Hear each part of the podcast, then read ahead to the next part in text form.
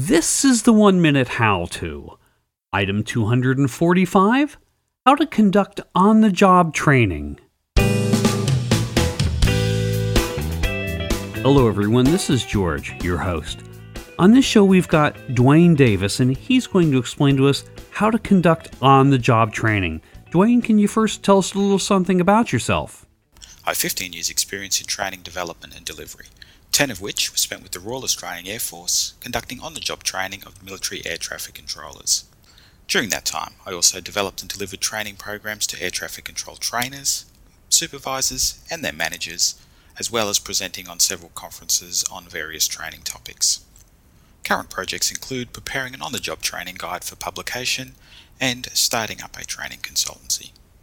Okay, Duane, if you're ready, then you've got 60 seconds. On the job training is not quite like your standard classroom training. The training environment is constantly changing and presenting you with new and unexpected challenges. To deal with these conditions, the trainer has four main responsibilities. The first is to educate the student by explaining a concept or demonstrating a task. The student then attempts the task themselves, and the trainer follows up with some brief but meaningful feedback. The second is to assess performance by directly comparing the student's behaviours or their results with workplace standards or goals that you have set at the beginning of the training session. Third, we evaluate overall performance by reviewing recent achievements and setbacks with the proposed training plan. The purpose of this step is to adjust the student goals to maintain a challenging but achievable training pace. The trainer's last responsibility is to the workplace. This is done through interaction with or direction to the student so that safety, team cohesion, and operational viability of the organisation are not affected by poor decision making. Of course, you are going to need to follow up the training session with a well structured and comprehensive debrief.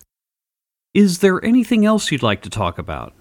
If you'd like to contact me or find more tips for effective on the job training, you can go to my website www.trainingtools.com.au or visit my blog trainingtools.wordpress.com. Thanks, George, for having me on the show. Thanks a lot for being on the show, Duane. I do appreciate it.